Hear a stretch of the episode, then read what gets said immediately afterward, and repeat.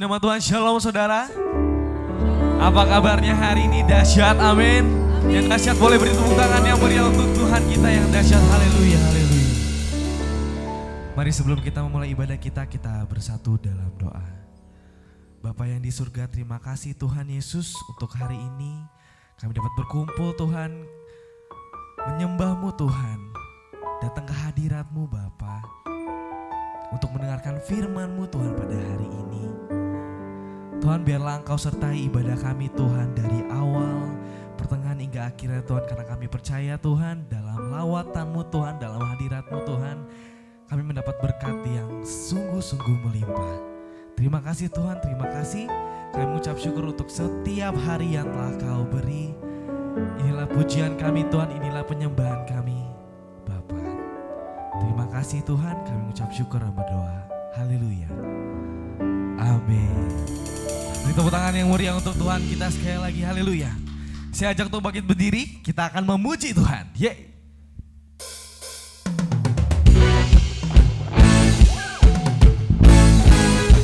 Siapa yang percaya bahwa Tuhan kita tetap tadi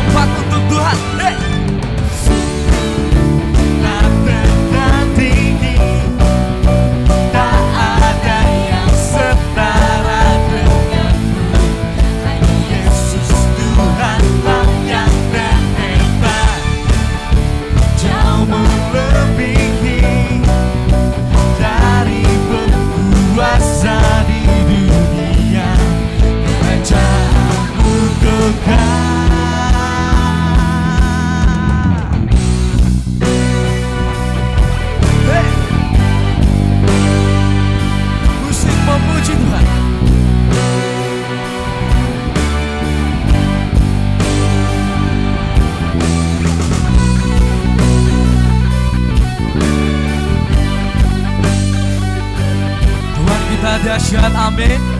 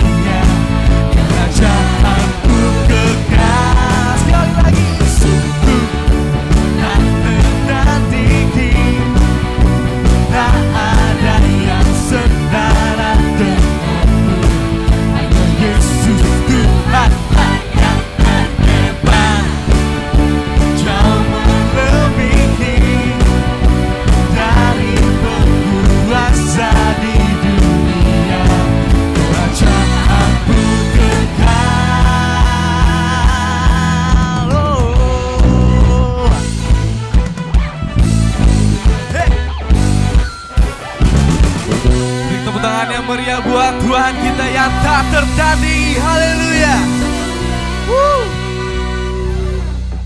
Saya persilakan kembali untuk duduk.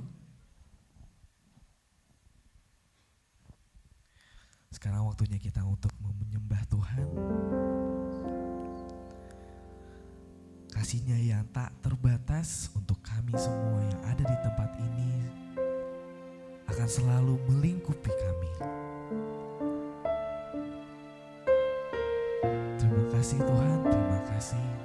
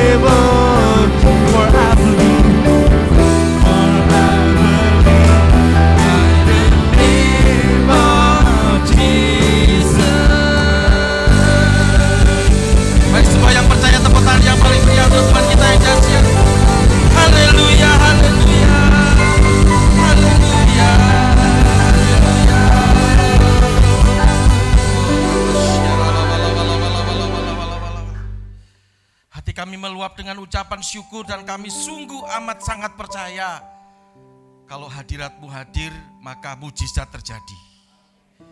Kalau kami mau berdoa dan Tuhan mendengar doa kami, maka kami percaya bahwa itu semua karena Tuhan mengasihi kami.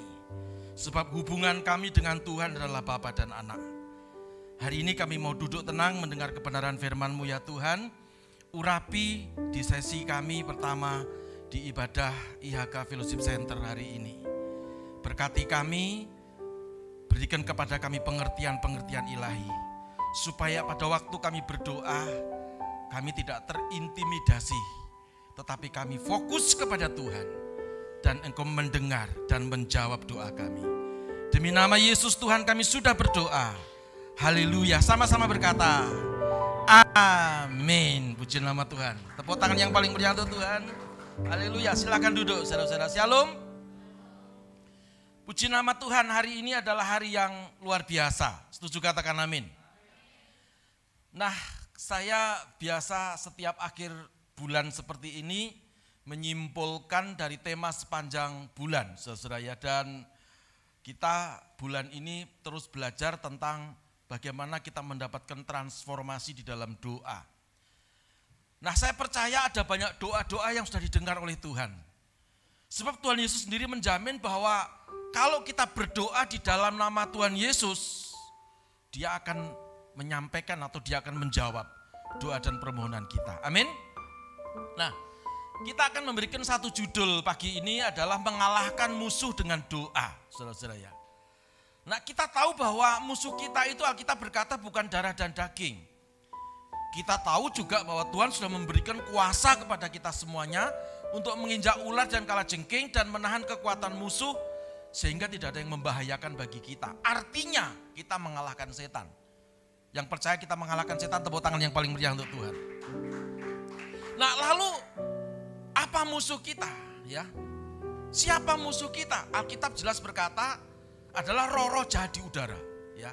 Itu musuh kita, bukan tetangga kita, bukan sahabat kita, bukan uh, orang serumah dengan kita, pasangan hidup kita, bukan ya.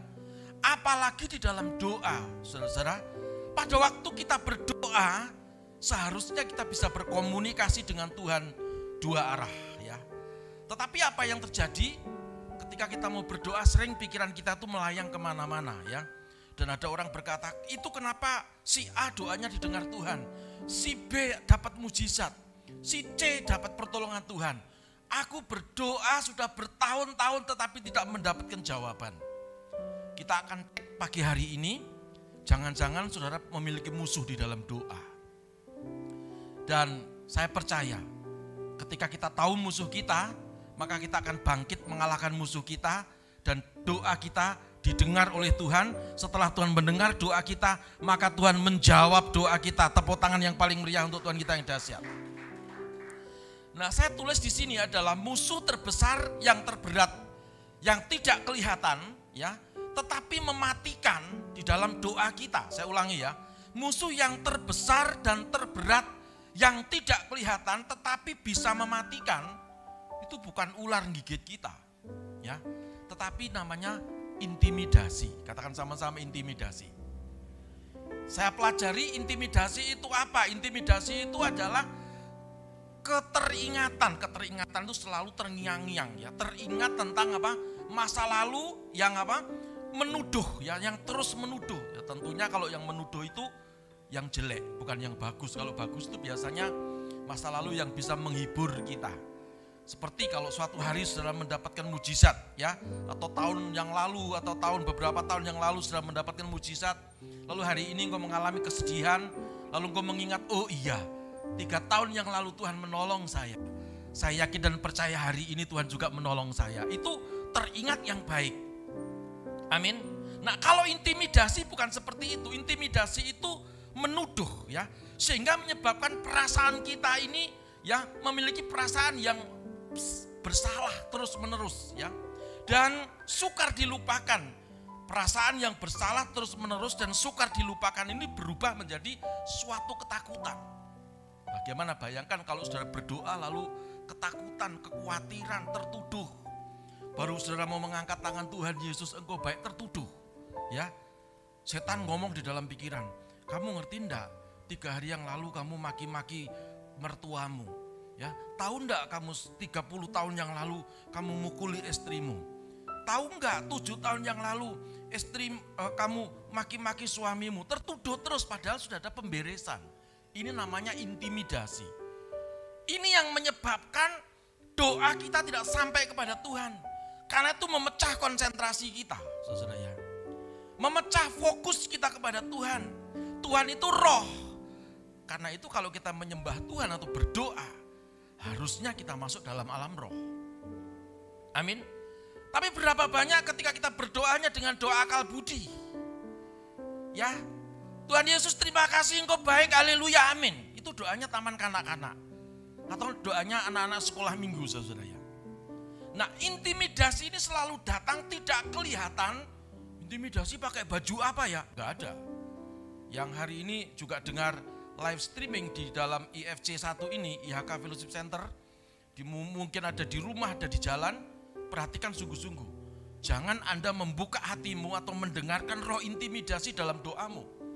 Karena itu membuat intimidasi ini tidak bisa ditembus dan doamu itu hanya terkatung-katung. Terkatung-katung itu floating begini ya. Naik turun, naik turun, tidak fokus kepada Tuhan. Ya. Saya ulangi kalau orang masuk dalam ketakutan dan menyebabkan ketergantungan aktivitas atau ketergangguan aktivitas. Apa? Fisiknya letih lesu. Terintimidasi. Kristen ya gini-gini aja terus ngapain ya? Mulai terintimidasi, lemes. Psikisnya terganggu doanya nggak dijawab. Begitu merem, inget yang lain. Begitu merem, aduh, paling nanti doanya juga nggak didengar. Begitu merem, aduh kamu nggak diampuni, kamu kan orang berdosa. Padahal dosa kita kan sudah diampuni oleh Tuhan. Siapa percaya dosa kita sudah diampuni oleh Tuhan, lambaikan tangan, berikan tepuk tangan yang paling meriah untuk Tuhan. Lalu kalau sudah mengalami gangguan atau ketergangguan psikis, mentalnya juga terganggu. Ngelamun, bahasa Jawanya melongo domblong kayak sapi ompong. Suka ngelamun. Saudara, akibat bukan karena dimaki-maki tapi akibat karena roh intimidasi.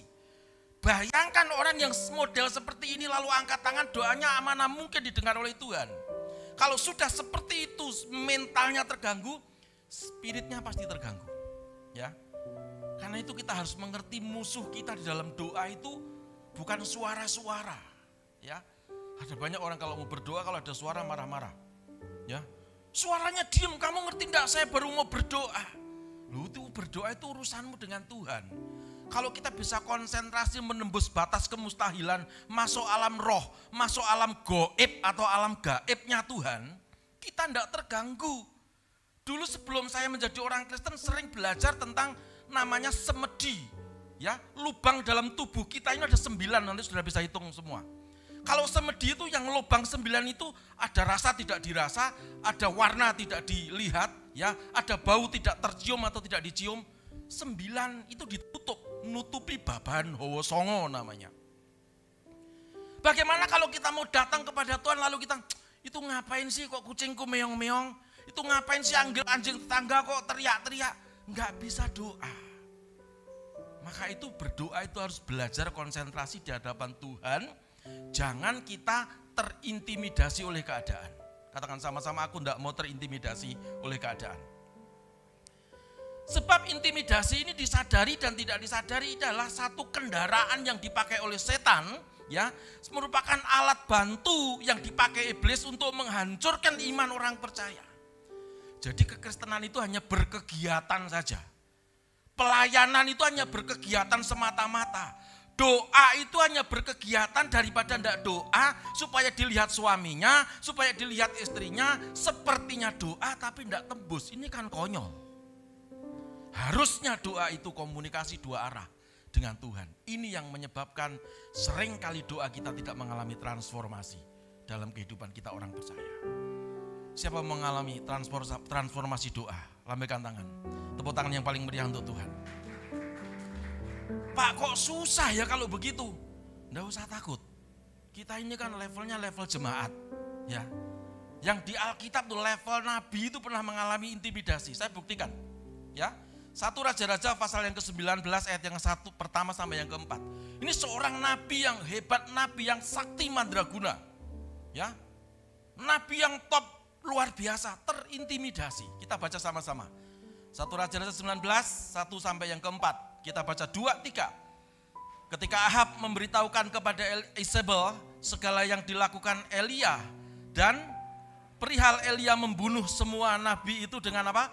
Pedang. Ayat kedua, maka Isabel menyuruh seorang suruhan mengatakan kepada Elia, beginilah kiranya para Allah menghukum aku, bahkan lebih lagi daripada itu. Jika besok kira-kira pada waktu ini aku tidak membuat nyawamu sama seperti nyawa salah seorang dari mereka itu. Tiga, maka takutlah ia lalu bangkit dan pergi menyelamatkan nyawanya. Dan setelah sampai ke Beersheba yang termasuk wilayah Yehuda, ia meninggalkan bujangnya di sana. Empat bersama-sama dua tiga.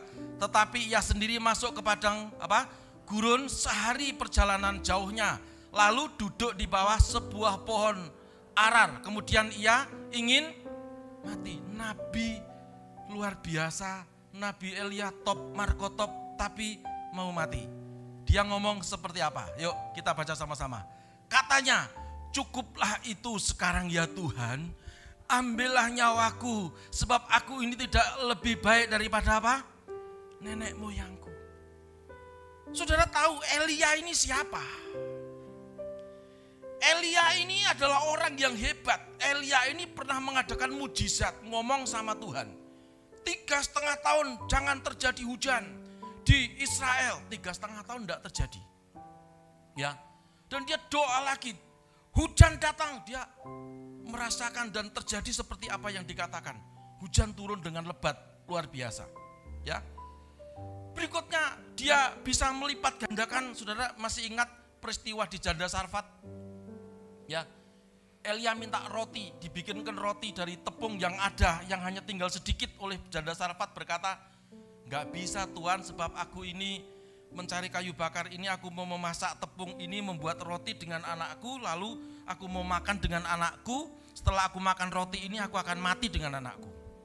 Ya tapi Elia berkata nggak bisa begitu kamu bikinkan untuk aku dulu lah ya lalu janda Sarfat itu membikinkan untuk Elia apa yang terjadi maka roti ini tidak habis-habis, tepung itu tidak habis-habis, minyak itu tidak habis-habis. Tepuk tangan yang paling meriah untuk Tuhan.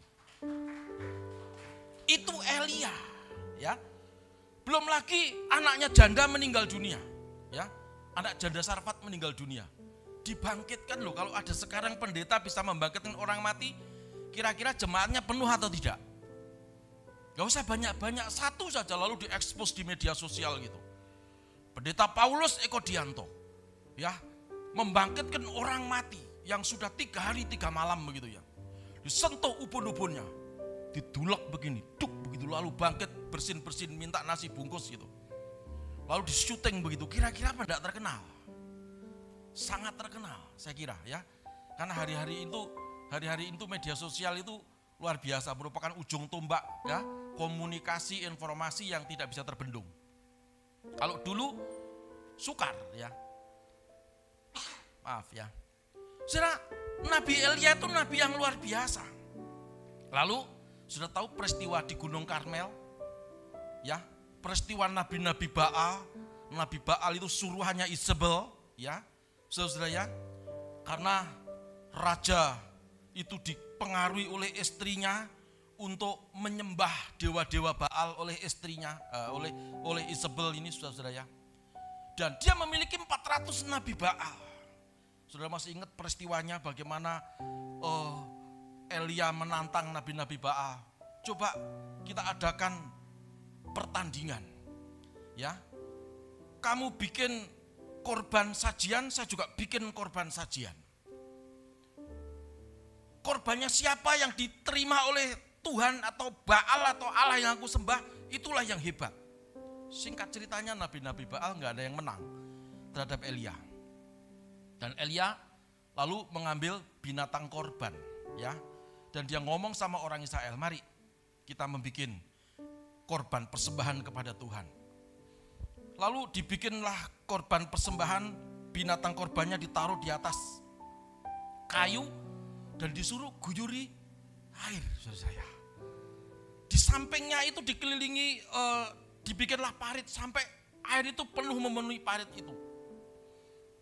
Lalu Elia berdoa kepada Tuhan, Tuhan, supaya orang Israel tahu, supaya semua mengerti bahwa Tuhan yang aku sembah adalah Tuhan yang hidup, Yahweh, Adonai, yang luar biasa. Belalah kami, singkat ceritanya api turun dari surga. Memakan korban itu saudara habis sampai airnya juga apa? kering. Menurut saudara ini nabi sakti apa tidak? Nabi hebat atau tidak? Hebat. Kalau sekarang nabi hebat itu kalau mobilnya bagus itu ya, gerejanya besar itu, oh jemaahnya kaya-kaya lalu orang berkata, wah nabi hebat.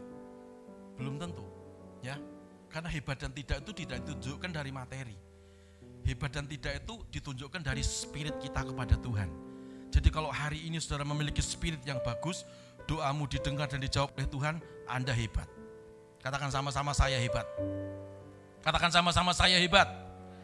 Karena Tuhan, katakan sama-sama hebatku karena Tuhan. Tepuk tangan yang paling meriah untuk wanita yang dahsyat. Ini nabi yang hebat, nabi yang terkenal luar biasa. 400 nabi Baal yang gagal mempersembahkan korban kepada Baalnya tadi, ya ditangkap oleh Nabi Elia, ya lalu disembelih semuanya, ya. Di mana dia sembelih itu saudara-saudara di Sungai Kison. 450 nabi Baal dipotong kepalanya, disembelih. Luar biasa. Kalau dulu boleh, kalau sekarang ditangkap polisi. Ya ini cerita masa lalu itu seperti itu. Dan ini benar-benar terjadi. Kalau sudah tidak percaya nanti pergi dengan saya bulan eh, November, saya mau ke Israel jadi tour leader, nanti kita ajak ke Gunung Karmel. Ya, di situ cerita lengkap tentang Elia luar biasa. Dari lem, dari Gunung Karmel sudah bisa melembah, eh, melihat lembah Israel. Wah, luar biasa saudara ya. Ini benar-benar terjadi. Nabi yang top, nabi yang luar biasa, nabi yang bisa mengadakan mujizat, nabi yang membangkitkan orang mati, nabi yang mengalahkan nabi Baal 450. Tapi dia terintimidasi hanya dengan seorang wanita yang namanya siapa? Isabel. Ya, namanya Isabel. Saudara ya, dia kirim berita kepada Nabi Elia karena kau sudah membunuh 450 nabi-nabiku, nabi-nabi Baal.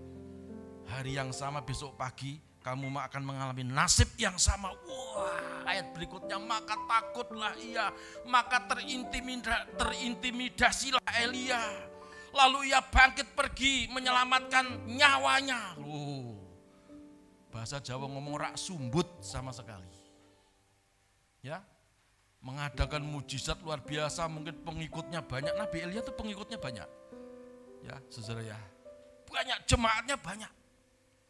Elia lalu Elisa itu luar biasa pada zamannya. Saudara ya. Tapi begitu terintimidasi, besok ya lihat ya apa yang kamu lakukan akan kubalaskan kepadamu. Lalu takutlah ia menyelamatkan nyawanya. Dia ngomong sama bujangnya, bujangnya, ya kamu di sini aja ya. Aku tak pergi menyelamatkan nyawaku. Pergi jalan kaki seharian jauhnya lalu dia duduk di bawah pohon ngomong sama Tuhan, Tuhan aku mati saja Tuhan. Saya pernah pernah membayangkan enggak ini cerita ini? Saya tuh beberapa hari membayangkan karena itu saya alami dalam pelayanan ini. Ini bukan curhat. Saya alami, saudara. Saya ngomong sama Tuhan, Tuhan, kok capek ya? Ya wis Tuhan kalau gitu, ya aku tak pulang saja. Lalu ada suara di hati saya ngomong, pulang ke mana? Pulang ke Wonogiri? Atau pulang ke surga? Saya bingung pulang ke mana ya? Ah daripada bingung aku bertobat aja lah. Saya tak melayani Tuhan sungguh-sungguh apa pun yang terjadi dan tidak mau terintimidasi. Sebab orang yang terintimidasi doanya tidak didengar Tuhan. Sebab orang yang terintimidasi tidak akan mengalami transformasi doa. Katakan sama-sama, aku mengalami transformasi doa. Tepuk tangan yang paling meriah untuk Tuhan kita yang dahsyat. Elia terintimidasi oleh siapa? Isabel. Ya, inilah musuh yang terbesar, yang terberat, yang tidak kelihatan tetapi bisa mematikan. Saya orang laboratorium. Pada waktu kerja di laboratorium, saya sering mengamat, mengamat-amati suatu reagen ya atau satu zat kimia namanya arsen, AS2O3. Itu kalau organoleptisnya itu tidak berasa, tidak berbau, tidak berwarna. Tapi mematikan. Ya. Itu zat yang sangat mematikan. Suatu apa ya, racun yang mematikan, tidak kelihatan, tidak ada warnanya, kalau dicium tidak berbau, kalau dirasakan tidak berasa, tapi mematikan. Ya, seperti inilah intimidasi. Sudah bayangkan, kalau hidupmu penuh dengan intimidasi, Elia orang yang hebat saja mengalami intimidasi. Tapi puji Tuhan, Tuhan itu sayang kepada Elia. Hari ini saya mau katakan, Tuhan juga sayang kepada kita semuanya. Tepuk tangan yang paling meriah untuk Tuhan. Dalam keterpurukan Elia itu, lalu Tuhan ngomong, sudahlah kamu pergi saja. Lalu dia pergi eh, apa? Jauh dan Alkitab berkata kalau saudara membaca ayat berikutnya, perikop berikutnya, sampai Elia itu hanya disuruh makan dan minum, tidur lagi, makan minum tidur lagi. Dan Tuhan ngomong, hei kamu ngapain di sini Elia? Aku bekerja segiat-giat mungkin Tuhan. Nanti kita baca ayatnya. Ya. Coba tampilkan slide berikutnya.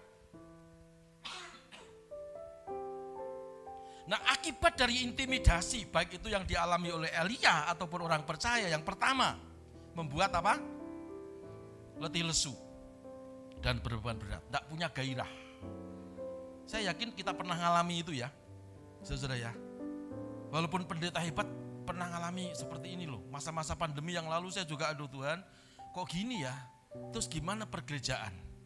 Ya, tapi ini ayat betul-betul menemplak saya dan membuat saya ya sudah Tuhan. Aku mau serius melayani Tuhan. Lalu yang kedua, akibat dari intimidasi itu lupa bahwa Tuhan itu menyertai. Elia juga lupa bahwa Tuhan itu pernah memberikan kuasa kepadanya untuk mengadakan mujizat, saudara-saudara ya. Oh haleluya. Tapi puji Tuhan, Elia sadar. Elia dituntun, dibimbing oleh Tuhan. Itu fungsinya roh kudus dalam kehidupan kita tuh selalu ngingetin kita. Kalau kita terintimidasi, roh kudus tuh ngomong, eh bangkit. Jangan terintimidasi, ngapain kamu tuh ngelamun? Ngapain ingat masa lalu? Ya, berikutnya, lupa akan panggilan hidupnya. Elia tuh lupa loh saudara kalau dia tuh nabi. Dia ngomong sama Tuhan, mati aja Tuhan, sebab aku tidak jauh baik daripada, tidak jauh eh, baik daripada leluhur-leluhurku.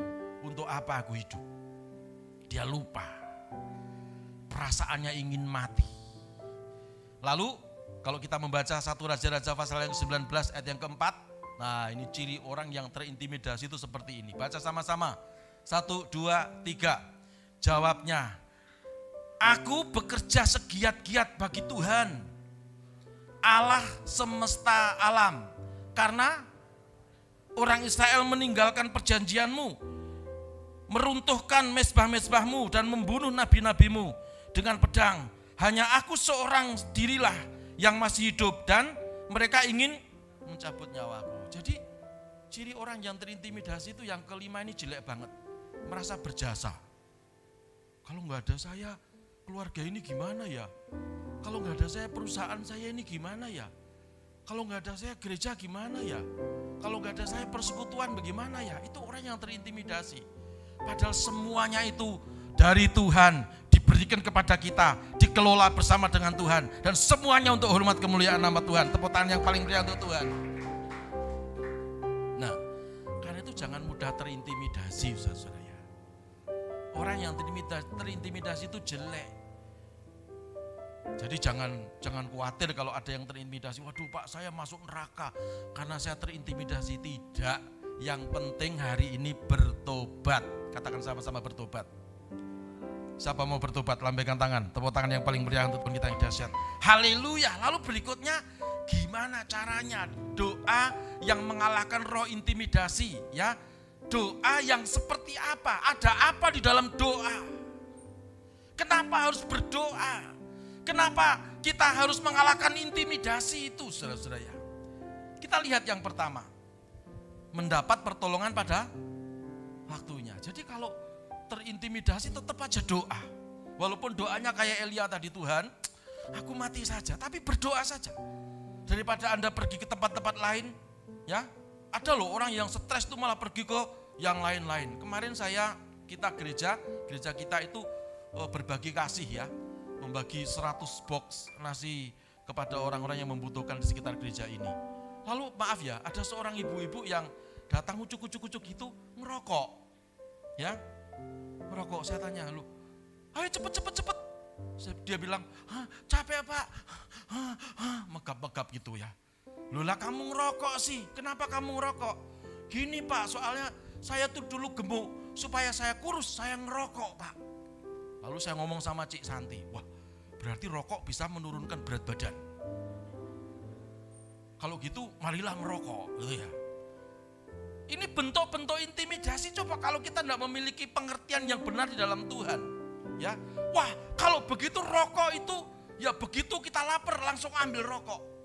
Boya ambil batu di mut kan awet. Sama aja kan? Ya kalau rokok kan habis lalu beli lagi. Kalau batu kerikil kecil itu lapar gitu ya di mut gitu ya sambil memikirkan sesuatu gitu ya. Ini namanya bentuk-bentuk intimidasi walaupun kecil. Walaupun terintimidasi, tetaplah berdoa. Sebab di dalam doa kita mendapatkan pertolongan yang tepat pada waktunya. Tepuk tangan yang paling meriah Tuhan. Ibrani 4:16 berkata, sebab itu marilah kita dengan apa penuh keberanian menghampiri tahta kasih karunia. Jadi menghampiri tahta kasih karunia itu berdoa. Supaya kita menerima rahmat dan menemukan kasih karunia untuk mendapatkan apa? Pertolongan kita pada waktunya. Tetaplah berdoa supaya kita mendapatkan pertolongan tepat pada waktunya. Jadi ini cara mengalahkan roh intimidasi. Tetaplah berdoa walaupun doamu tidak karu-karuan. Walaupun doa kita salah-salah. Tuhan tuh ngerti kok. Amin. Coba kalau kita sedih itu bisa doa enggak? Bapak kami yang ada di surga. Enggak bisa. Saya tuh pernah ngalami sedih, ya duit habis, gitu ya. Ini ruko mau diperpanjang malah suruh beli. Belinya mahal lagi, 10,3 miliar. Saya terintimidasi, enggak bisa doa. Tuhan gimana ini ya Tuhan? Saya masuk mobil lalu saya keliling-keliling enggak tahu ke mana. Saya hanya ngomong Tuhan datang kerajaanmu jadi kehendakmu. Suka-sukamu Tuhan. Lalu saya nyanyi suka-sukamu Tuhan. Lah apa itu doa? Menurut saya itulah doa. Amin.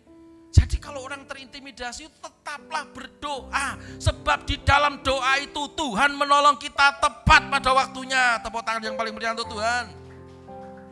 Yang kedua, mendapatkan damai sejahtera. Amin. Jadi intimidasi itu hanya bisa dikalahkan dengan damai sejahtera. Dari mana kita mendapatkan damai sejahtera? Pada waktu kita suka berdoa. Filipi 4, 6 dan ke-7 dikatakan, janganlah hendaknya kamu khawatir tentang apa pun juga, tetapi nyatakanlah dalam segala hal keinginanmu kepada Allah dalam doa dan apa? Permohonan dengan ucapan syukur. Damai sejahtera Allah yang melampaui segala akal akan memelihara hati dan pikiranmu di dalam Yesus Kristus. Tepuk tangan yang paling meriah untuk Tuhan. Salah-salah doa itu wajar kok. Asal saudara tidak menghujat Tuhan. Amin. Tuhan itu pernah jadi manusia kok. Betul? Tuhan, Bapa, lalukanlah cawan ini daripadaku. Itu manusiawi. Aku nggak mau disalib Bapak. Kalau ada cara mungkin seperti itu. Kalau ada cara lain jangan disalib Tuhan. Manusiawi. Tapi lalu dia pupus dengan perkataan berikutnya. Tapi jangan kehendakku yang jadi. Biarlah kehendakmu yang jadi. Tepuk tangan yang paling meriah untuk Tuhan. Haleluya. Jadi tetaplah berdoa dengan doa. Kita mau mengatasi, mau e, mampu mengalahkan roh intimidasi yang adalah musuh terbesar yang tidak kelihatan namun mematikan. Amin. Yang terakhir, ada apa di dalam doa? Kita mendapatkan kuasa yang besar. Siapa percaya dalam doa mendapatkan kuasa yang besar? Haleluya, puji Tuhan. Sudah bisa melihat kesaksian hari Kamis yang lalu Miracle is Free. Ya, di mana Ibu Rachel ya mengalami kecelakaan pada tahun 2018 ya, 2018. Sampai batok kepalanya ini diambil. Ya, dan luar biasa. Doa suami istri ini luar biasa. Masuk rumah sakit, masuk ICU, operasi, tidak punya uang tapi karena dia mau berdoa, dia rajin berdoa, dia mengandalkan Tuhan, maka menggenapi Alkitab. Doa orang benar bila yakin didoakan sangat besar kuasanya. Amin. Saudara bisa lihat nanti bisa setel video atau YouTube-nya IHK. Yang di rumah saudara bisa ikutin. Bagaimana Ibu Rahel disembuhkan Tuhan. Bukan hanya disembuhkan, dipulihkan dengan sempurna. Tepuk tangan yang paling meriah untuk Tuhan. Yakobus 5, 16 ayat yang terakhir. Kita baca sama-sama 1, 2, 3. Karena itu hendaklah kamu saling mengaku dosamu dan saling mendoakan supaya kamu sembuh. Doa orang benar bila yakin didoakan sangat besar kuasanya. Lambaikan tangan, aku memiliki Tuhan yang dahsyat. Katakan sama-sama aku memiliki Tuhan yang dahsyat. Tepuk tangan yang paling meriah untuk Tuhan kita yang dahsyat. Jadi hidup benar, jangan mau terintimidasi oleh keadaan. Intimidasi itu musuh. Kalahkan musuhmu dengan doa. Ketika Anda masuk dalam transformasi itu doa, transformasi doa. Saudara bisa mengatasi semuanya yang enggak mungkin bagi manusia, mungkin bagi Tuhan. Yang enggak mungkin bagi orang yang tidak percaya, mungkin bagi kita semuanya. Amin. Mari kita bangkit berdiri dalam hadirat Tuhan. Haleluya. Puji Tuhan, puji Tuhan bagi Tuhan tak ada yang mustahil. Bagi Tuhan tak ada yang tak mungkin. Mujizatnya disediakan bagiku. Ku dan dipulih sama-sama bagi Tuhan. Tidak ada yang mustahil bagi orang yang percaya kepada Tuhan. Tetaplah berdoa, teruslah berdoa. Kalahkan musuhmu yang mengintimidasi doamu. Oh, katakan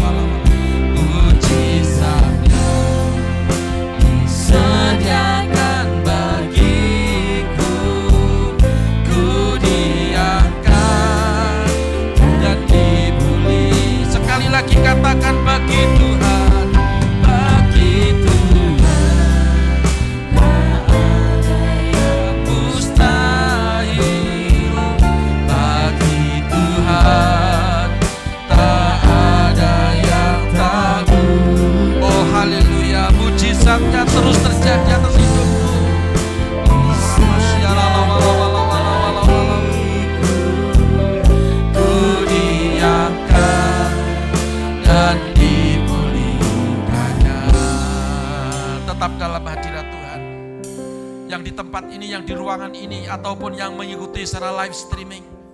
Mungkin ada yang sakit, ada yang mengalami percobaan, pencobaan dalam hidupmu. Ada yang terintimidasi, sehingga doamu tidak didengar oleh Tuhan. Hari ini bertobat, tetaplah berdoa, sebisa-bisanya berdoa. Jangan lari dari hadapan Tuhan, kalahkan intimidasimu dengan doa. Tuhan tahu isi hati kita. Jangan takut. Elia yang orang hebat, nabi yang luar biasa saja bisa terintimidasi. Apalagi kita. Tapi Elia orang yang benar di hadapan Tuhan. Sehingga doanya didengar oleh Tuhan. Mari hari ini kalau ada yang sakit, taruh tangan kananmu di tempat yang sakit. Oh haleluya, taruh tangan kananmu di tempat yang sakit. Dengan cepat saya mau berdoa. Dalam nama Yesus, engkau yang menumpangkan tanganmu dengan tangan kananmu ke tempat yang sakit. Hari ini saya mau berkata demi nama Yesus Tuhan, sakitmu sembuh dalam nama Yesus. Haleluya, mujizat terjadi. Engkau yang mengalami kesulitan di dalam pekerjaan dan ekonomi, pergumulan di dalam keluarga, angkat kedua tanganmu. Haleluya. Haleluya. Roh intimidasi aku cabut dari hidupmu. Bagimu tidak ada yang tidak mungkin, sebab Tuhan menyertai kamu, Tuhan melindungi kamu. Di dalam hidupmu ada Roh Kudus. Karena itu aku katakan kepadamu, bagimu tidak ada yang tidak mungkin. Ada mujizat, engkau diberkati Tuhan ekonomimu, keluargamu, masa depanmu, semuanya di dalam nama Yesus Tuhan. Terima kasih Bapak di surga. Terima kasih Roh Kudus. Kami mengimani dan mengaminkan firman-Mu. Terima kasih Bapak, demi nama Yesus Tuhan. Kami berdoa dan mengucap syukur. Haleluya. Sama-sama berkata. Amin. Silakan duduk saudara. Puji Tuhan. Saya percaya firman Tuhan memberkati kita semuanya dan uh, di layar saudara bisa melihat ada beberapa rekening dari gereja. Saudara bisa mentransfer persembahan persepuluhan, persembahan diakonia, ataupun uh, persembahan pembangunan di rekening yang sudah tertera di monitor ya. Karena itu saudara-saudara berikan yang terbaik untuk Tuhan. Pengumuman berikutnya adalah jam 10 nanti kita ada acara yang kedua yaitu eh, IHK Fellowship Center yang kedua jam 10 sampai jam 11. Jadi ibadah hanya satu jam saja. Coba saudara kalau hanya satu jam Anda tidak mau menyembah Tuhan itu namanya terintimidasi ya. Katakan sama-sama aku tidak mau terintimidasi. Puji Tuhan, puji Tuhan. Itu aja yang bisa saya sampaikan. Mari sekali lagi kita bangkit berdiri, kita akan berdoa syafaat. Puji Tuhan. Silahkan Pastor Rudi Wijaya.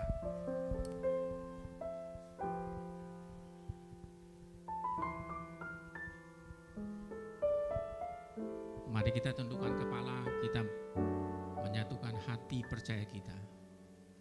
Tuhan Yesus yang baik, sungguh kami bersyukur buat pagi hari yang luar biasa ini. Kami sudah diberkati oleh kebenaran firman Tuhan. Biarlah setiap kebenaran firman Tuhan boleh menjadi satu rema di dalam setiap pribadi kami anak-anak Tuhan di pagi hari ini. Baik yang ada di tempat ini, baik yang menyaksikan secara live streaming. Karena kami percaya kuasa yang tidak terbatas di pagi hari ini mengalir sempurna di dalam setiap pribadi kami anak-anak Tuhan di pagi hari ini kami percaya ketika kami membuka hati kami, kami akan melihat kuasa Tuhan. Segala roh intimidasi di pagi hari ini kami patahkan kuasanya di dalam nama Tuhan Yesus Kristus. Dan kami percaya setiap kebenaran firman Tuhan di pagi hari ini mengalir sempurna di dalam setiap iman percaya kami. Karena kami percaya akan kuasa Tuhan, kami percaya kebangkitan Tuhan, maka kami akan melihat mujizat Tuhan di pagi hari ini. Terima kasih Bapak untuk setiap kebenaran firman Tuhan yang memberikan kami hikmat dan pengetahuan. Karena kami percaya bahwa Yesus yang hari ini kami sembah adalah Allah yang sanggup membuat mujizat dulu, sekarang dan sampai selama-lamanya. Kuasa yang tidak terbendung melalui kuasa firman Tuhan kami diberkati di pagi hari ini. Terima kasih Tuhan Yesus, Tuhan memberkati hambanya.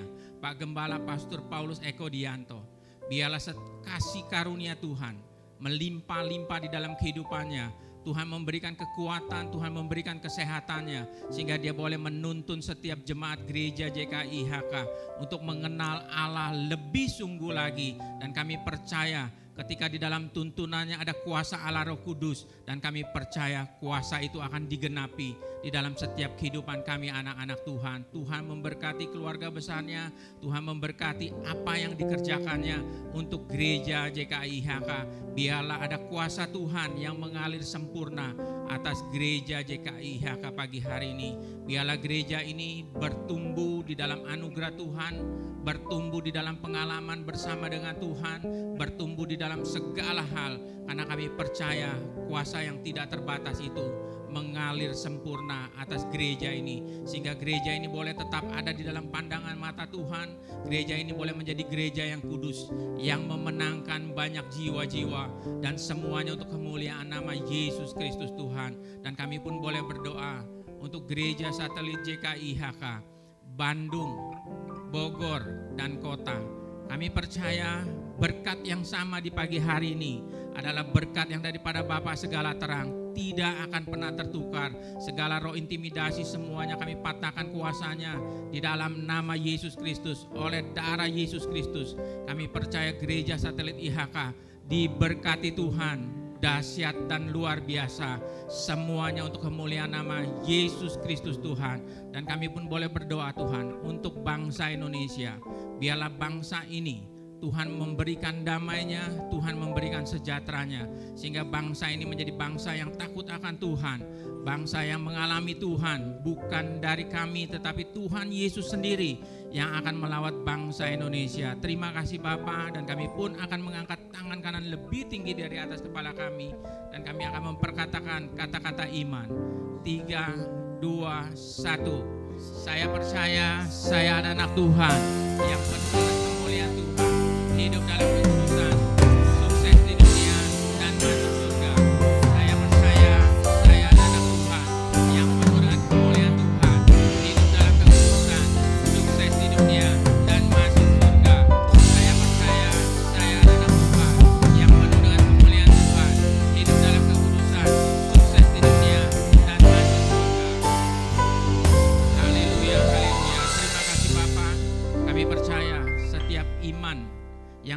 panjatkan di dalam kebenaran firman Tuhan akan terjadi sesuai iman kami kepada Yesus Kristus karena kami percaya kami adalah biji mata Tuhan yang dilayakan untuk menerima kuasa, yang dilayakan untuk menerima mujizat Tuhan dan terlebih lagi dilayakan untuk menerima hal yang ajaib karena kami percaya setiap nama kami tercatat di dalam kitab kehidupan. Semua itu bukan karena kuat gagah kami, tetapi karena Tuhan Yesus Kristus sangat mengasihi kami dan Tuhan mau kami diberkati secara luar biasa. Terima kasih Tuhan Yesus. Sebelum kami akhiri, kami akan menerima berkat daripada Tuhan Yesus Kristus melalui hambanya. Haleluya. Mari jemaat yang dikasih Tuhan yang ada di rumah maupun yang di tempat ini. Mari kita angkat kedua tangan kita. Mari tengadahkan wajahmu di hadapan Tuhan. Haleluya, haleluya. Kekasih-kekasih Tuhan, jemaat gereja IHK dan sahabat IHK yang luar biasa. Engkau adalah biji mata Tuhan. Mari pulang dan bawa berkat yang melimpah-limpah dari Allah Bapa, cinta kasih dari Tuhan Yesus Kristus, anugerah, penyertaan, perlindungan, serta kuat kuasa dari Allah Roh Kudus akan menyertai, menuntun, membimbing, bahkan mengangkat kita semua jadi kepala dan bukan jadi ekor. Engkau ditetapkan Tuhan untuk terus naik dan tidak akan pernah turun. Apa saja yang engkau kerjakan dengan kedua tanganmu, Tuhan Yesus buat engkau berhasil dan beruntung. Terima semua berkat yang terbaik dan anugerah yang sempurna yang sudah disediakan oleh Bapa segala terang yaitu Tuhan kita Yesus Kristus mulai pagi hari ini sampai dengan selama-lamanya. Di dalam nama Tuhan Yesus Kristus semua jemaat yang diberkati Tuhan bersama dengan saya mari kita berkata amin. Selamat hari Minggu semuanya. Tuhan Yesus memberkati. Salam IHK